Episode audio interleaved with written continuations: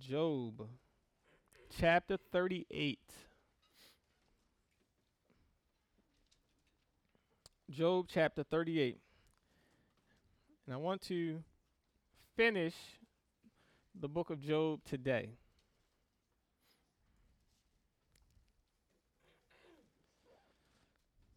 Job chapter thirty-eight.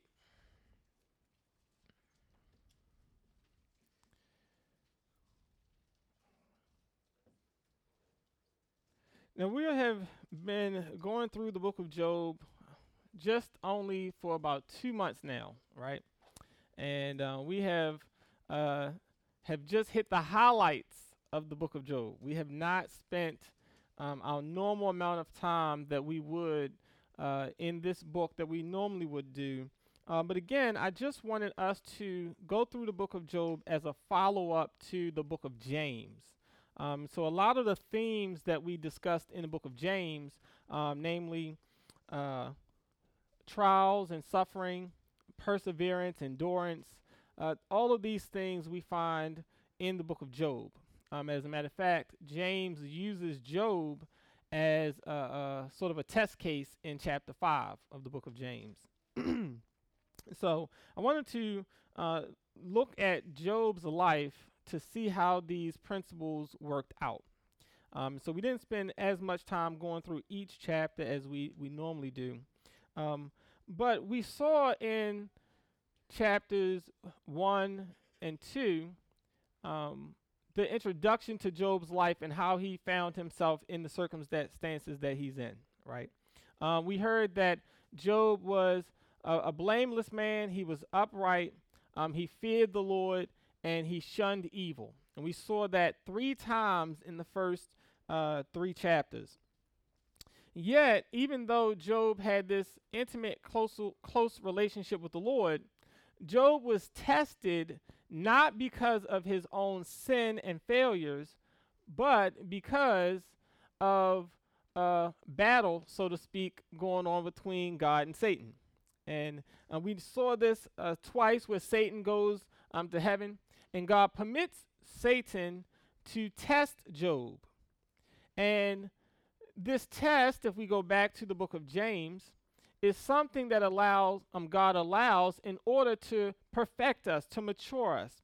Um, jo- Job's job was to demonstrate that what God said about him was true, or to use the word that we discussed in the book of James, justification. Job's life was supposed to justify God. Then in chapters three and following, we saw that Job and his three friends were debating the cause of Job's suffering. Job felt that he was innocent, and yet he was suffering for no reason. His friends, adhering to what we have called the retribution principle, they felt that Job was sinning because I mean Job was suffering because of his sin. And so we discussed how uh, the, the wisdom of their day Uh, felt that God was a tit-for-tat God, that if someone sins, God will punish them, and if God, if the person is doing what is righteous, God will always bless them, and God never violates that principle. Therefore, since Job was suffering, he had to have done something wrong. And so they spent all of these intervening chapters uh, arguing about whether or not Job has sinned or not sinned. Now, we're skipping to uh, the end here um, in chapter thirty-eight. Last week, we looked at the final section where Elihu uh, spoke to uh, Job and his friends to correct them about their misunderstandings of God, and yet I believe that he misunderstood God as well. And here, God will speak for himself. Okay. God shows up to address Job Uh, over Job's complaints. Job says that he wants to meet with God. He wants to take God to court, and he wants to have God answer him. And here in chapter thirty-eight, verse one and two, we hear what God says to Job. He says, "Then the Lord s- answered Job out of the whirlwind and said, Who is this who darkens counsel by words without knowledge? Now prepare yourself like a man. I will question you, and you shall answer me. Now Job felt that he was going to go to court and ask God some questions, and God was going to answer him, and he followed up with, and if he kills me, I'm still going to trust in him. Elihu says that God will not come and speak to Job because Job is prideful. Very next chapter, a whirlwind. Can you imagine a, you standing outside and a tornado pulls up to you and start talking to you? And says, I, I, I've been hearing you running your mouth. Prepare yourself like a man. I'm going to question you, and you're going to answer me. Now, we know when we get to the end of the book in chapter chapter forty-two that Job is by himself. Where's Elihu? Where's his three friends? They rolled out. They, they spent all of this time talking to Job about God. Elihu even says that he'll be the mediator. He'll stand in between Job and God. And, and when God shows up, they got they bounced. Okay. They, ro- they rolled out. Now, a couple of things I want us to see here. Because as I said last week, oftentimes when we are suffering and going through trials, we go to the scriptures to find out uh, how we can get our questions answered. Namely, why am I suffering? And if you come to the book of Job to get answers to the question of why you are suffering, you will look in vain to find an answer for that. God does not answer Job's questions of why he allowed him to suffer. As I said, that is above Job's pay grade. It's above our pay grade.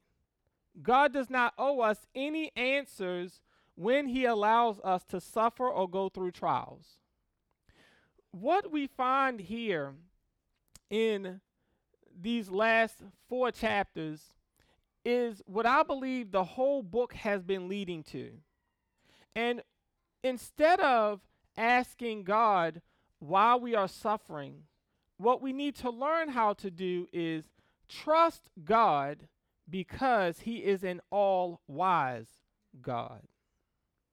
And I, I think that that is what we get out of all of the questions that God asks Job. I'm not going to go through all of the questions that God asks Job because he talks to Job from chapters thirty-eight, thirty-nine, and forty.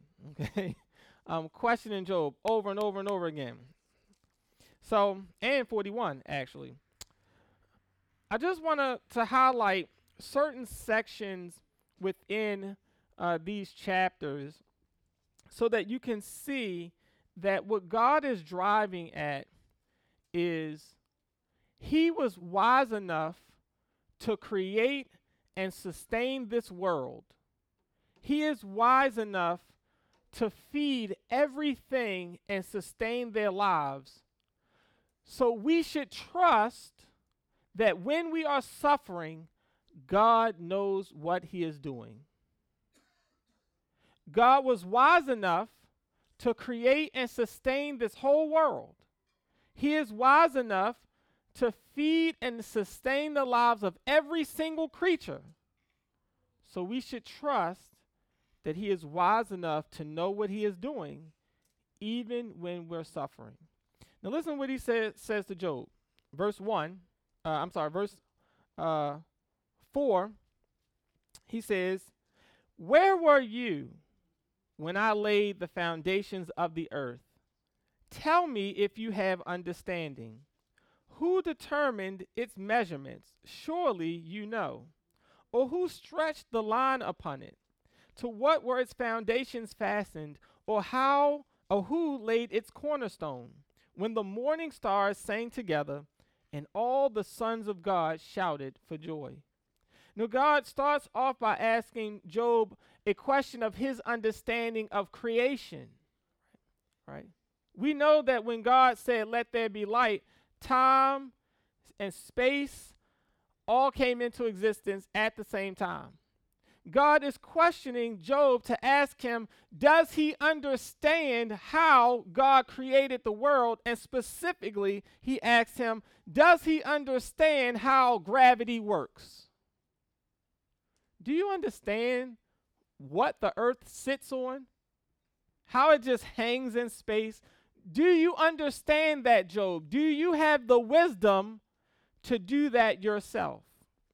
Number two, verses eight through eleven. He says, or who shut um, or who shut in the sea with doors when it burst forth and issued from the womb? When I made the clouds its garment and thick darkness its swaddling band. When I fixed my limit for it and set bars and doors. When I said, this far you may come, but no farther. And here your proud waves must stop. He's questioning Job on his understanding of the tide. Job, do you understand how the moon affects the tide and when it comes in and when it goes out and how it keeps it from flooding the world? Do you understand this, Job? Chapter thirty-eight, verse thirty-four. Verse thirty-four to forty-one. Can you lift up your voice to the clouds that an abundance of water may cover you?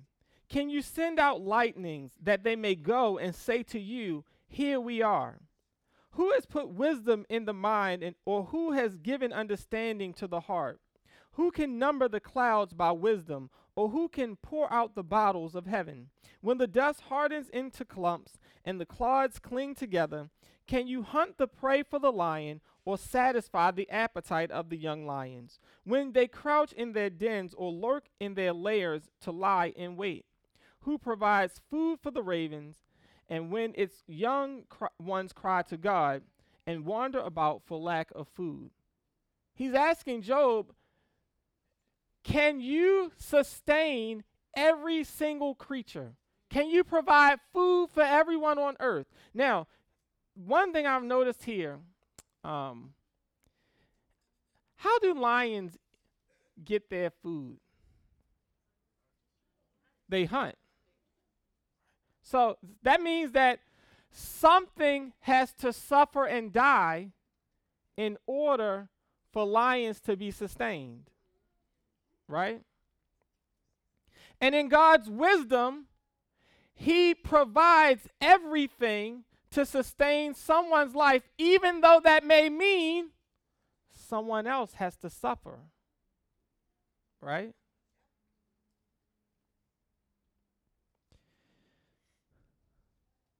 At this point of God's questioning, Job is speechless. Job questions, I mean, God questions Job for two chapters, chapter thirty-eight and chapter thirty-nine. When we get to chapter forty, Job has nothing to say. He says, then Job answered the Lord and said, behold, I am vile. What shall I answer you? I lay my hand over my mouth. Once I have spoken, but I will not answer. Yes, twice, but I will proceed no farther. Job is done. Job said he wanted to question God. He wanted to take God to court so that God could answer him on why he was suffering. He gets his day in court. God is asking him questions, and he's like, I'm done. He taps out. Uh, but just like uh, anyone who grew up in Baltimore City schools, right, it, it, it doesn't end that way, right? Sometimes somebody roll up on you. What you saying? Oh, no, I was saying. No, no, I heard you was running your mouth. What did you say? Okay. So God goes on for two more chapters. He's like, nope, jo- Job, you don't, you don't understand yet. I got some more questions. Okay. So, so he questions Job again for chapters forty and forty-one. I want us to look at chapter forty. Look at verse eight. He says, would you indeed annul my judgments? Would you condemn me that you may be justified? Now, that's a question I think that all of us uh, need to answer. Would, would, if we had the chance, if we had the opportunity, how many of us would overrule God's decisions? I, I'm at, look, y'all, y'all scared to raise your hand. I would. Lord, you don't, you don't know like I know. Okay, I, I would definitely overrule some of the decisions that God has made in my life. But in doing so, what we're saying is, God, you don't know what you're doing. W- would you overrule my judgments so that you would be the one that's righteous? Each and every time we suffer and we question God, what we are really saying in essence is, God, you don't know what you're doing. I, I, I don't believe that you're doing the right thing. Now,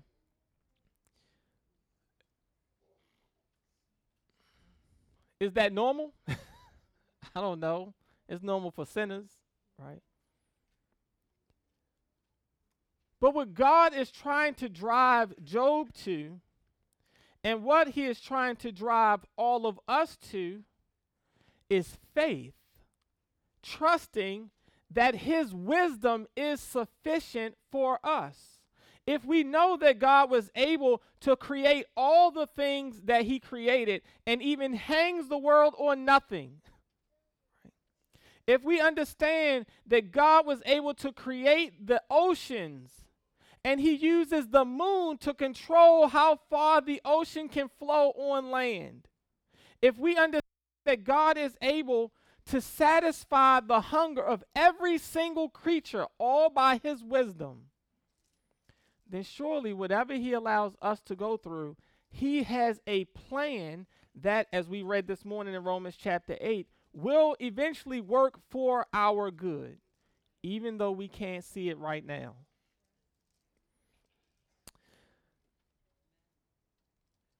I want you to skip down to chapter forty, verse fifteen. I want to. I'm not going to read all of these verses. All right, so ch- chapter forty, verse fifteen, all the way down to forty-one, thirty-four. Okay. Um.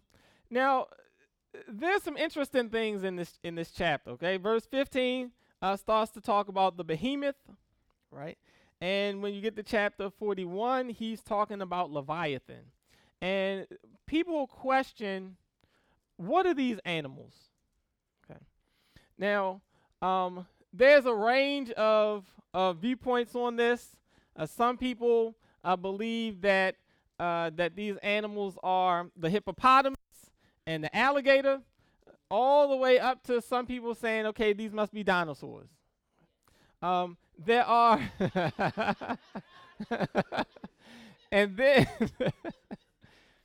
there are also some people who believe that these are just mythical creatures, okay? Because it seems like it, at some some point that he's describing a dragon, okay, breathing fire from his mouth and things like that. So, um, so some people see that these are just mythical creatures describing all of the chaos that is in the world, okay? Now, um, you know me, I'm quick to say, I don't know. I don't know what's going on in these two chapters. Um, I, I, I can see that, uh, you know, yeah, these are uh, could be dinosaurs, but at the end of the day, I have no idea. Okay.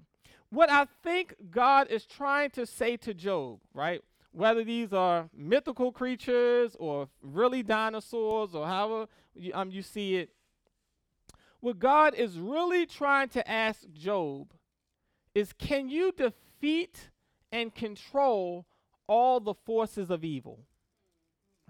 Because God here is describing some kind of creature that no one can tame, but only God can defeat. Okay. He's asking Job, can you control all of the evil and chaos in the world? He starts this section off by saying, can you look at all the prideful and evil people and bring them down and take care of them? God is trying to let us know that whether we're talking about creation, Whether we're talking about feeding um, and sustaining each every, and everyone's life, whether we're talking about dealing with evil and corrupt people, only God, by his wisdom, is able to control all of these different things that are going on in the world and bring them to their appointed end. Well, all we're thinking about is, I just want to be at peace. I don't want to be in pain. I just want peace. But God, by his wisdom, is directing everything to the end that they have been created for.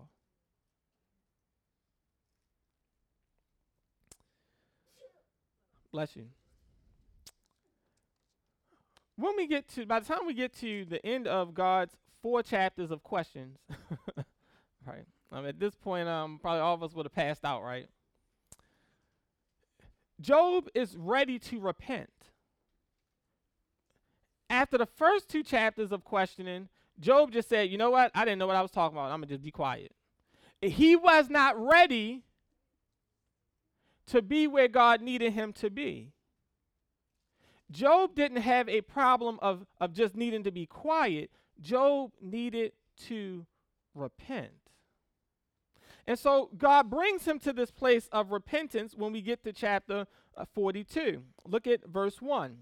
Then Job answered um, the Lord and said, I know that you can do everything and that no purpose of yours can be withheld from you. You asked, who is this who hides counsel without knowledge? Therefore, I have uttered what I did not understand. Bless you. I spoke, but I did not understand. See, that is our problem. When we're suffering, when we're going through trials, when we're going through things, we think we have the answer. But the answer is simply, I just wanted to stop. But God has a plan that we cannot comprehend. And while we're just trying to work to get it to stop, God is trying to get it to develop us and grow us and mature us. And he will not stop or let it stop until we reach that point. Now, how many times have you been in a situation and you have said, why do I keep going through the same thing over and over and over again? The answer is because you keep failing the test. We, we, we keep speaking on things that we don't understand.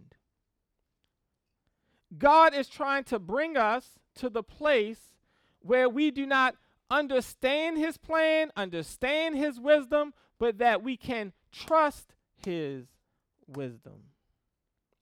Job goes on to say, therefore I uttered what I did not understand, things too wonderful for me, which I did not know.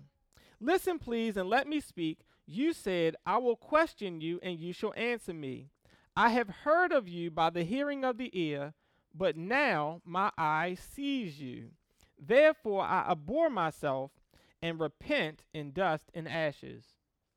Job is now recognizing that his way is not the best way. That God's way, even though we can't understand it, even though we d- can't comprehend it, God's way is right. Now, this is the part that we all like. Okay. Um, We, we don't like the pain and suffering that's described in Job. Uh, we don't like when God questions Job and Job has to answer, but we love the part when Job gets restored. Okay, and uh, we run around, people, oh yeah, I'm praying to God give me double for my trouble. Okay, so because Job got back twice everything he lost. Okay, um, but listen to what the ta- the passage says. Okay. Now, this is for all of us because oftentimes when we are suffering, right, or we're going through something, it's usually some form of interpersonal conflict most of the time. Sometimes it's sickness or illness, but um, but a lot of our, our pain and suffering is, is, is caused by someone else, right? And, and what we want is for God to solve the problem, fix the problem, get the person out of my life, you know, smack the person around a little bit, God. Do something to fix this person. Okay. But listen to what the passage says before God restores Job. I want you to look, verse seven. It says, and so it was, after the Lord had spoken these words to Job, that the Lord said to Eliphaz the Temanite, my wrath is roused against you and your two friends, for you have not spoken of me what is right as my servant Job has. Now therefore, take for yourselves seven bulls and seven rams, go to my servant Job, and offer up for yourselves a burnt offering, and my servant Job shall pray for you. For I will accept him, lest I deal with you according to your folly, because you have not spoken of me what is right, as my servant Job has. Now first, notice that they're not with Job. They were talking to Job until God showed up. They disappeared. Okay. God says, I need you to go get an offering, bring it to my servant Job, offer the sacrifice, and Job is going to pray for you. And because Job prays for you, I will accept you.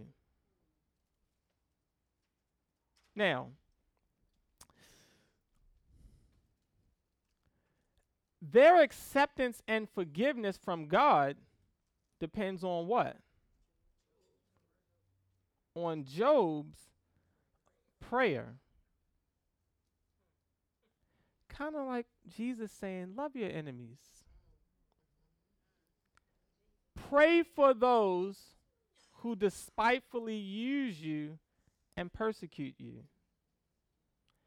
Now, we talk about this verse a lot, and every time we go over this passage, like, people roll their eyes like, mm, whatever, right?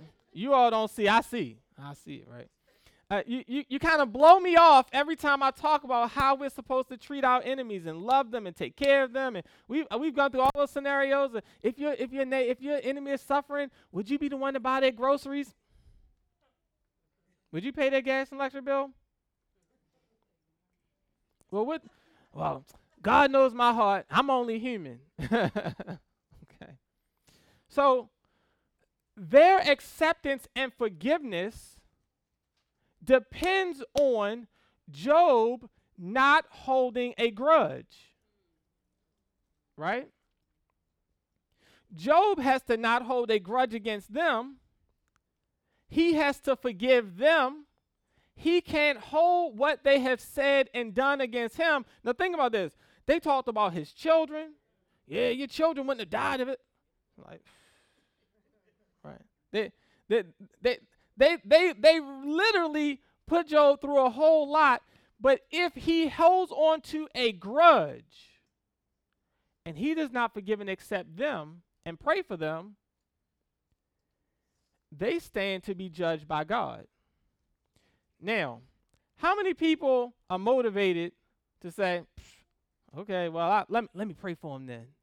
Or do you feel it's right for you to hold a grudge? You don't know what they said to me, what they did to me.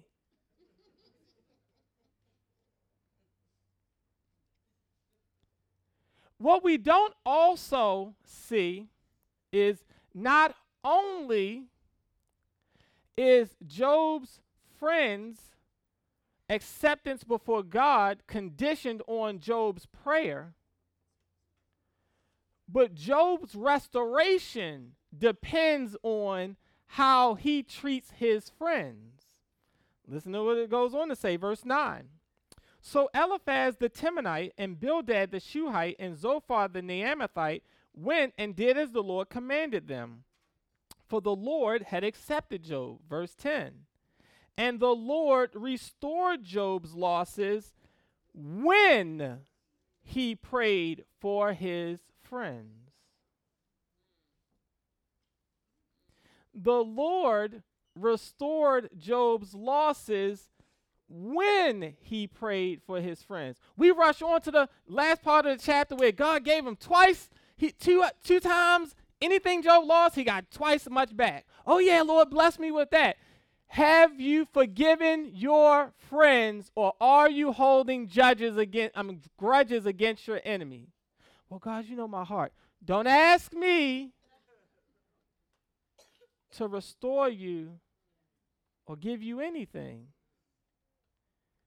if you want to hold grudges against your enemies.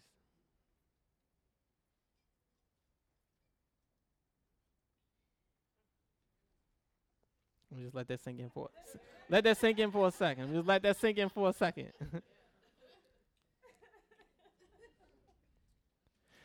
How often are we suffering? Are we going through trials? Are we praying and fasting and asking God to do something for us? And it just seems like God is not answering us. Maybe what is holding up your restoration and your blessing is that God is trying to work out the unforgiveness in your heart against your enemies. Maybe what's holding up God restoring you is that you are not prepared to pray for and bless the very person that hurt you. Because it says that God restored Job when he prayed. And I would add, when you pray with a sincere heart. Like, Lord bless him. Hmm. I prayed, Lord.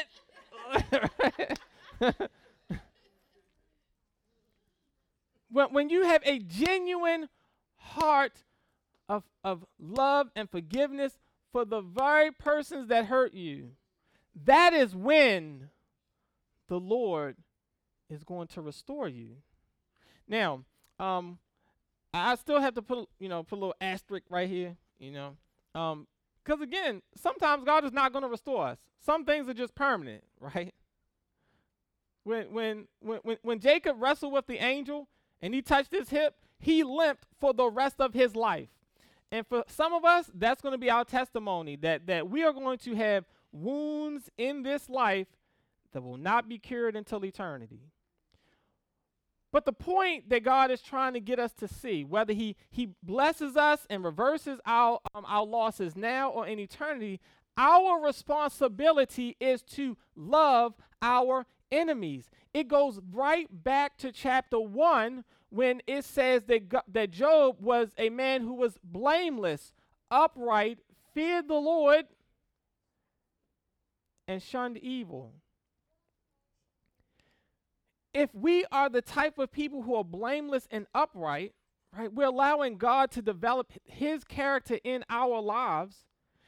Even our enemies, we recognize we do not have a right to hold a grudge against them, because Jesus on the cross and recognized it was, we put Jesus on the cross, you, you, you, you, you, you, you, you, you, you, you, you, and me. We put Jesus on the cross, and the first thing he said, Father, forgive them, for they don't know what they're doing. They don't understand the ramifications of what they're doing to you. It's not our job to step into the role of God and judge them. Because we have been forgiven, Paul says, it's our responsibility to forgive others, because God in Christ forgave us. And if we ever hope for God to restore us, we must also learn how to restore and forgive others. Now, I want to end this because we don't often recognize that the way for God to uh, bring us to uh, what he has designed for us or what he wants for us, that it, it oftentimes has to go through trials and suffering, right? Uh, whenever God, um, I read this book a long time ago, and um, uh, the book was called The Making of a Prophet.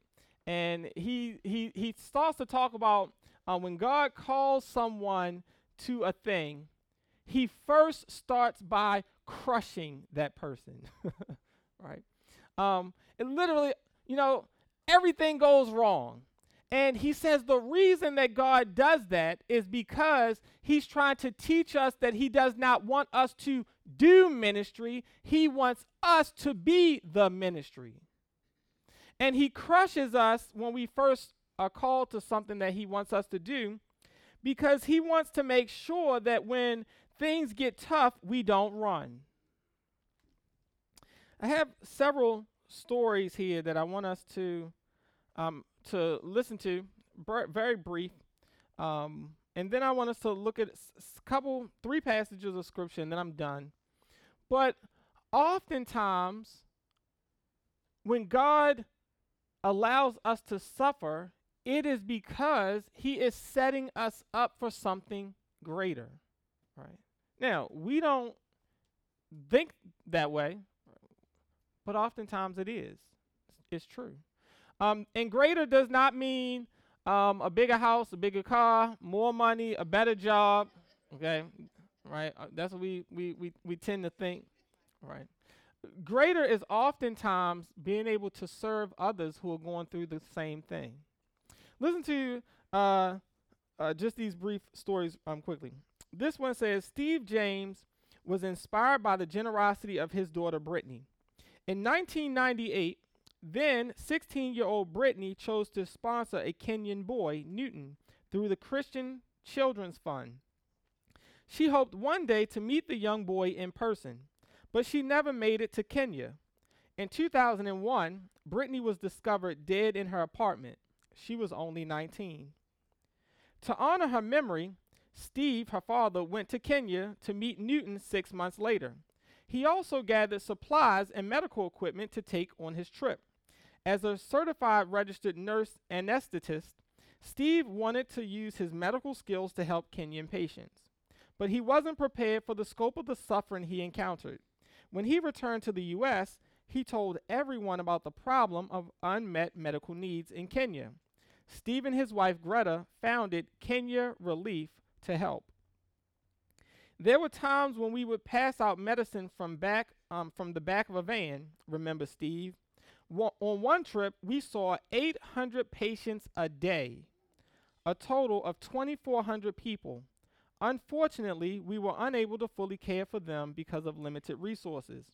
A decade later, James and his team created Brittany's Home of Grace, a sixty-acre orphanage outside of Magori, Kenya. Dozens of children were cared for there. Even adults received medical care. Kenya Relief kept expanding with, um, with separate dormitories for boys and girls, a library, a cafeteria, and more.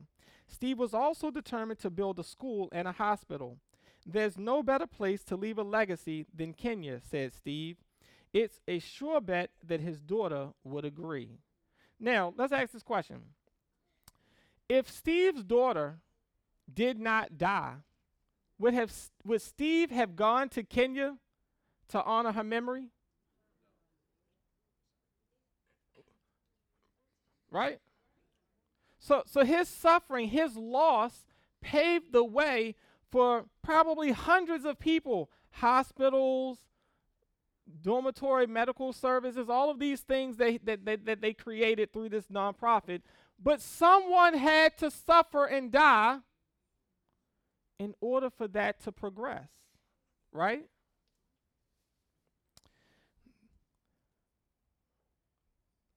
Another story. This is uh, about Mark and Susan Crotty. In two thousand nine, nineteen-year-old Zach Crotty died of an accidental drug overdose in his picture postcard hometown of Colden, New York. Afterward, his parents, Mark and Susan, Uh, Suzanne discovered his journals detailing his addiction to illegal drugs and prescription painkillers, as well as his regret that he wasn't living the kind of life he'd wanted. He'd been in and out of rehab and had seen a psychiatrist who prescribed more drugs for this already drug-addicted young man. Prophetically, Zach often wrote that he hoped this, his journals would save the lives of others, something he couldn't seem to do for himself. As a way to help other uh, individuals and families dealing with addiction, the Crottys decided to open up about Zach's life. It wasn't easy for them emotionally, but they published his writings on a blog and as a book. It won't bring Zach back, but it but I'll keep telling Zach's story so other people can share it, said Su- um, Susan Crotty. Even if we can just help one person, we've made a difference. But the Crottys did not stop there. Working with local politicians, they helped to get the I-STOP Act passed in New York. As of March twenty fifteen, all New York practitioners except veterinarians must issue all prescriptions in electronic format. New York practici- practitioners are already required to consult an online registry of prescription histories for patients before prescribing certain controlled substances. The Crottys hope this law will reduce doctor shopping among addicts who often lie about their prescriptions to get more drugs. Now, this particular young man dies.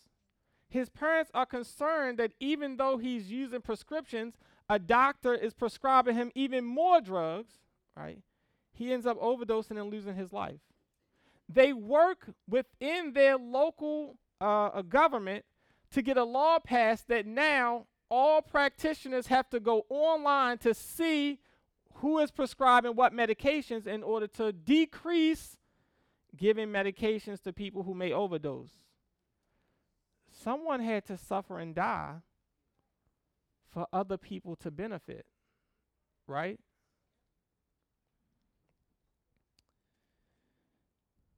Last story. Marguerite Maggie Baron Kitsi, um, her harrowing journey began in October of nineteen ninety-three. In her country of Burundi, tensions had heated to a boiling point between the two major ethnic groups, the Hutus and the Tutsis. Maggie, a Tutsi, went to the house of the Archbishop of Ru- how I say it, Mike? Ryuji for safety. She tried to protect her seven children as well as seventy-two Hutu friends and their children. But Tutsi rebels invaded the building. They tied her to a chair, then stripped her. They wouldn't kill her because she was a Tutsi, but they did murder the seventy-two Hutus in front of her and threw her best friend's head into her lap. Maggie paid a small ransom to save twenty-five of her friend's children. Her own seven children also survived. With no resources and so many children to care for, Maggie set about finding a solution. Soon, she had two hundred children to feed, clothe, and house. She asked everyone for food and land. Eventually, she founded Maison Shalom, House of Peace, in Ruyigi for both Hutu and Tutsi orphans. It grew from one home to a compound with over three thousand homes, plus schools, farms, a hospital, and even a bank. In the last twenty years, Maison Shalom has provided a safe, loving home for over twenty thousand children. Maggie wants the children to be educated so they'll have better lives, but she also works to successfully int- reintegrate them into the outside community. I know I can die in peace now, says Maggie, because my children will continue to pass on the message of peace and love wherever they go. Again, someone had to suffer and die so that other people could benefit. Now, isn't this the story that we read repeatedly in Scripture? Okay. I want us to turn to three passages of, of Scripture, and then I'll close us out. I want us to first turn to Romans chapter eight. I'm not going to read a lot here because we read. I read this for our Scripture this morning uh, so that it will be in your minds.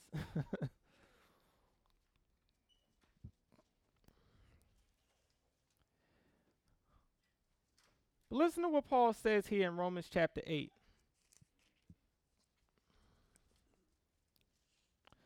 Verse sixteen, Romans eight sixteen.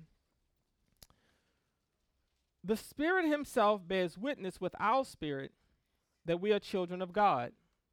And if children, then heirs. Heirs of God and joint heirs with Christ. What is the next phrase?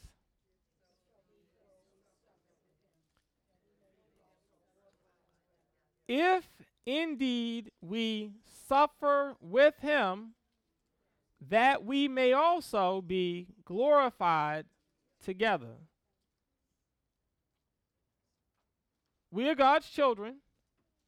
That means that we are heirs with Jesus, meaning that everything that belongs to Jesus belongs to us. But there's a requirement. You have to suffer with him if you want to be glorified with him. Isn't that what he said to his disciples? On the day he was resurrected, he meets two of his disciples on the road. They're moping and crying and complaining because they said, "We had hoped that Jesus was the Messiah." And what does Jesus say to them? He says, "Are y'all slow?" Literally, he does say that. He does say that. He said, "Are y'all slow to understand?" Or I just, you know, I put it in Baltimore terms. Are y'all slow? Wasn't the Messiah to suffer and then enter into his glory? If you want to possess all that Jesus has, you have to suffer with him so that you can then be glorified with him. He goes on to say, verse eighteen, "For I consider that the sufferings of this present time are not worthy to be compared with the glory which shall be revealed in us." I, if you take all of the pain and the suffering that you have experienced in this world, right, and, and put it on a scale, right, this is the idea behind this word compare, you, you put that on the scale, on a scale, and, and on the other side of the scale, you put the glory that you will receive when you see Jesus. And Paul says it will never balance out. That all of your pain, all of your suffering, all of your trials, all of the things that you have been through, it won't even t- balance the scale when you receive the glory that God has for you. I want you to look over in Second Corinthians, two books to your right. Second Corinthians.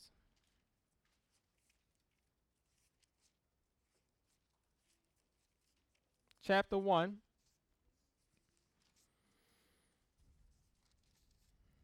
Second Corinthians chapter one. God oftentimes allows us to go through things, but whatever we go through, it won't even be compared. You won't even remember all of the things that you suffered when you get to heaven. Well, let me not say that. You'll remember. Right, because you'll be the same person with the same memory, but it won't hurt, right? It's not able to be compared with that. Could have went on uh, to chapter twenty-eight, how he he works all things for the good of those who um who love him, right? Everything that we go through is not good, but he works all things for the good of those who love him. Verse tw- Romans eight twenty-eight. But look at Second Corinthians chapter one, verse three. Second Corinthians chapter one, verse three. "Blessed be the God and Father of our Lord Jesus Christ, the Father of mercies and God of all comfort, who comforts us in all our tribulations, that we may be able to comfort those who are in any trouble, with the comfort with which we ourselves are comforted by God." Okay? Bless God, because he comforts us when we are in trouble. Why does God comfort us when we go through trouble? So that we can, in turn, comfort people who are going through the same things. Why did God let me go through this? I don't know. Maybe it's for the people who are watching you, that can say, if, if if if she went through that and she didn't fall apart, she trusted God, I can too. How many organizations have been started because someone was, was struggling with a drug addiction or alcoholism or something, and, and, and after they were delivered, they turned around and used their experience to help other people? God comforts you so that you can in turn be a comfort to someone else when they're going through the same thing. God ministers to you so that you can minister to someone else. Verse five, for as the sufferings of Christ abound in us, so our consolation also abounds through Christ. Now, if we are afflicted, it is for your consolation and salvation, which is effective for enduring the same sufferings which we also suffer. Or if we are comforted, it is for your consolation and salvation. And our hope for you is steadfast, because we know that as you are partakers of the suffering, so also you will partake of the consolation, the comfort. If you have part, um, been a partaker of, of Jesus' suffering, you will also partake in his comfort. Verse eight, for we do not want you to be ignorant, brethren, of our trouble which came to us in Asia, that we were burdened beyond measure above strength, so that we despaired even of life. Yes, we had the sentence of death in ourselves, that we should not trust in ourselves, but in God who raises the dead. Paul is saying that as they traveled to spread the gospel, their lives were in danger. I mean, if you, if you read, uh, as Paul talks about his life, how he was often in danger in the sea, in danger at, uh, at, um, um, on land, right? He was beaten numerous times. Right. Ultimately, we know he ended up um, um, um, being killed, but he was stoned. And he says that the sentence of death was on us so that we could learn to trust in the God who raises the dead. Doesn't matter if I die. I have a God who can raise the dead. Through all of these things, Paul says, God is trying to teach us to trust him. And if we add to this, to tr- um, what we saw in Job, to trust his wisdom. Why is it when we start, the, the very week we start the book of Job, we have one person gets sick and needs to have a pacemaker put in. We have someone who has a, a, a artery burst. We have someone who, two people who find out they have cancer and need surgery, and, and then a whole bunch of other stuff going on around the church. Right? Why does God allow all of that to happen? Why, why didn't God just stop this? Why doesn't God heal me of of this or that, or why does he allow these things to happen? We don't know. We may never know why God allows these things to, to happen, or a million other things that happen around the world. We don't know.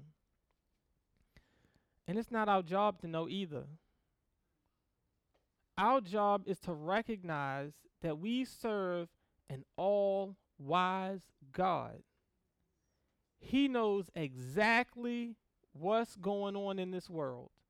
He knows exactly what's happening with every single one of us. He knows where we are and where we need to be, and he knows how to direct all of these events to get us exactly where we need to be. So we need to learn how to trust him. Or as Paul says in First Timothy, chapter one, verse seventeen. I'm turning it. I could quote it actually because this is a memory, memory verse I made Caitlin Curris memorize last month. I should make them say it. First Timothy one seventeen. Now to the King eternal, immortal, invisible, the what?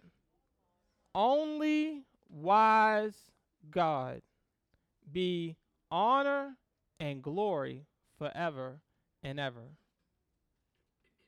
Now unto the King eternal, immortal, invisible, the only wise God, be honor and glory forever and ever.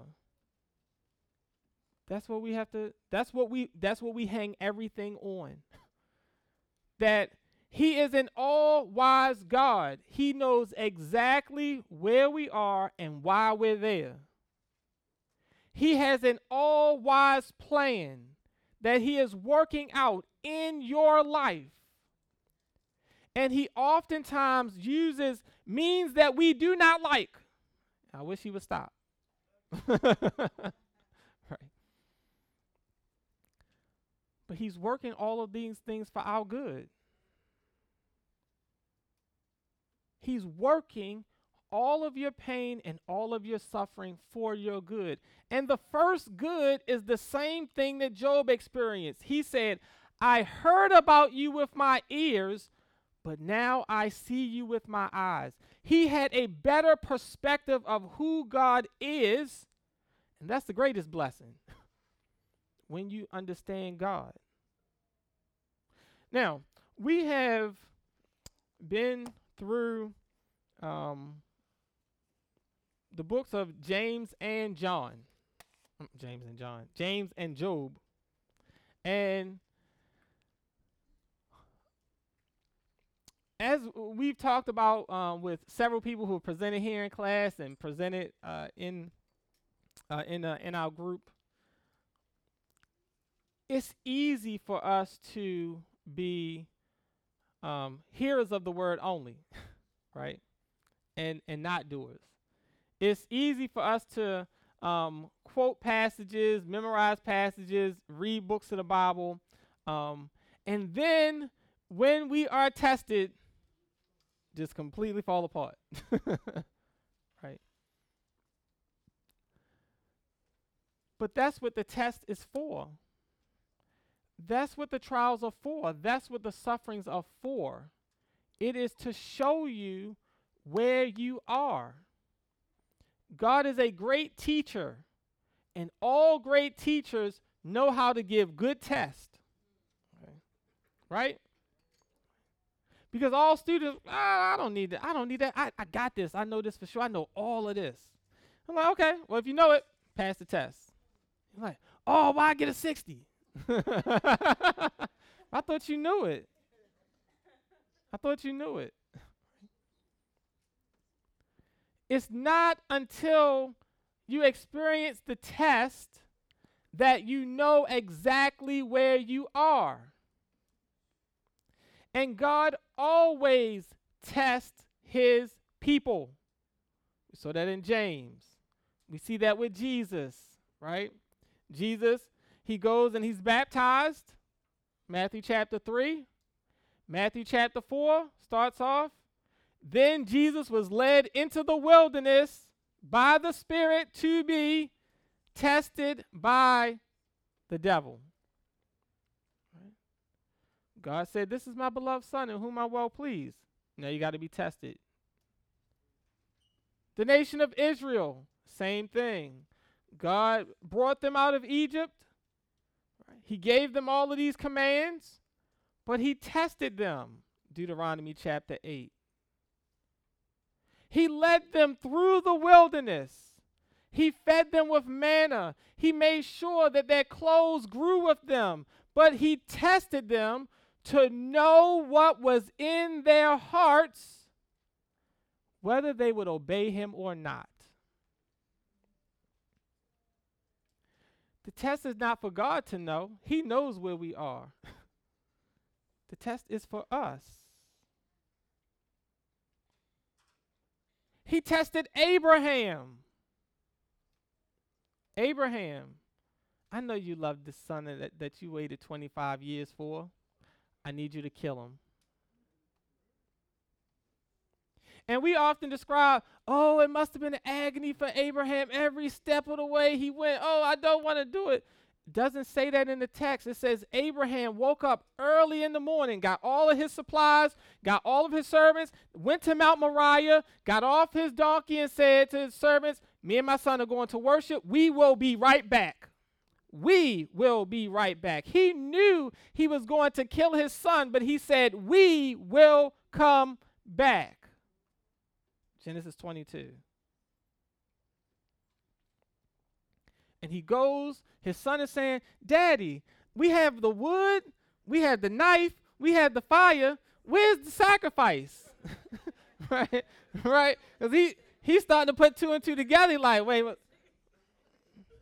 Like, we... we missing something, right? And Abraham says, God will provide for himself a sacrifice.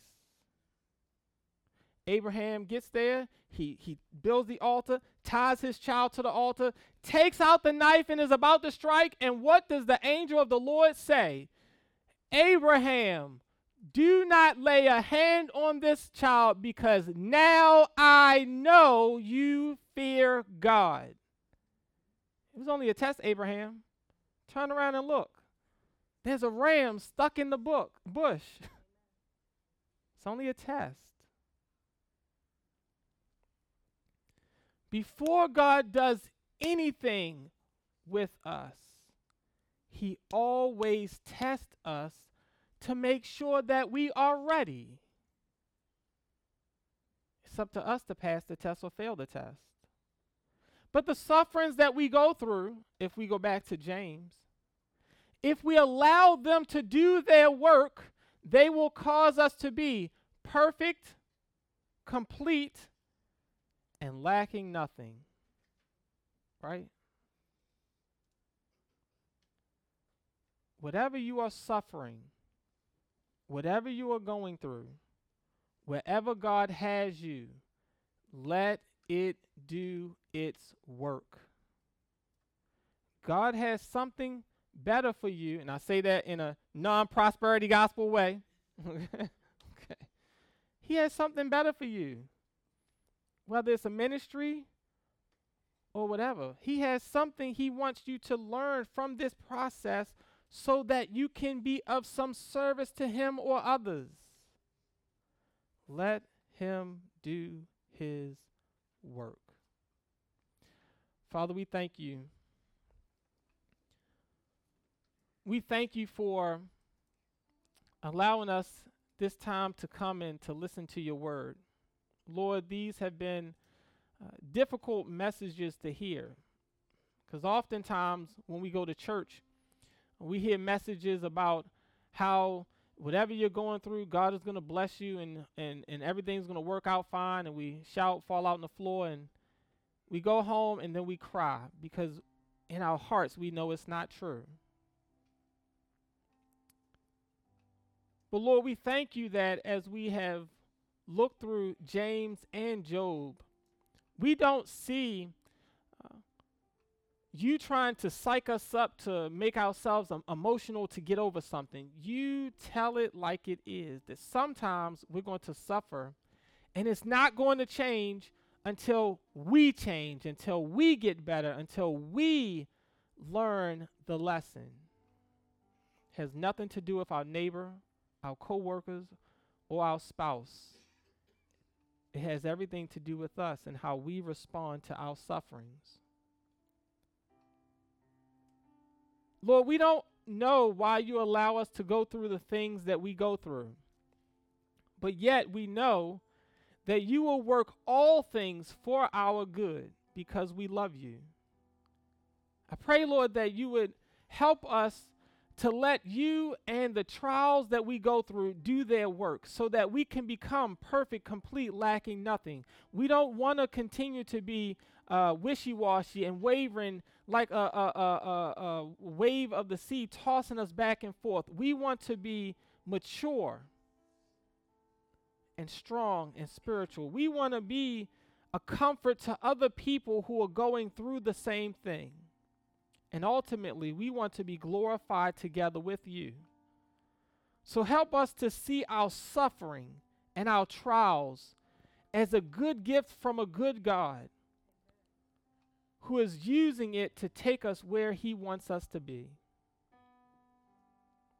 I pray, Lord, that you would keep working in us all of the things that we have have heard for this last year as we've gone through the books of James and Job. I pray that you will help us not to be hearers of the word only, but to be doers of the word. Help us to walk it out even though it hurts. Help us to trust you even though we don't understand. Help us to keep walking by faith even when it does not make sense.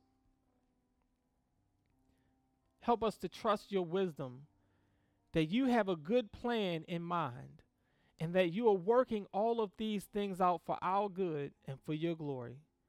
Help us to be able to say with Paul, "Now unto the King eternal, immortal, invisible, the only wise God, be honor and glory forever and ever. Amen." Amen. Amen.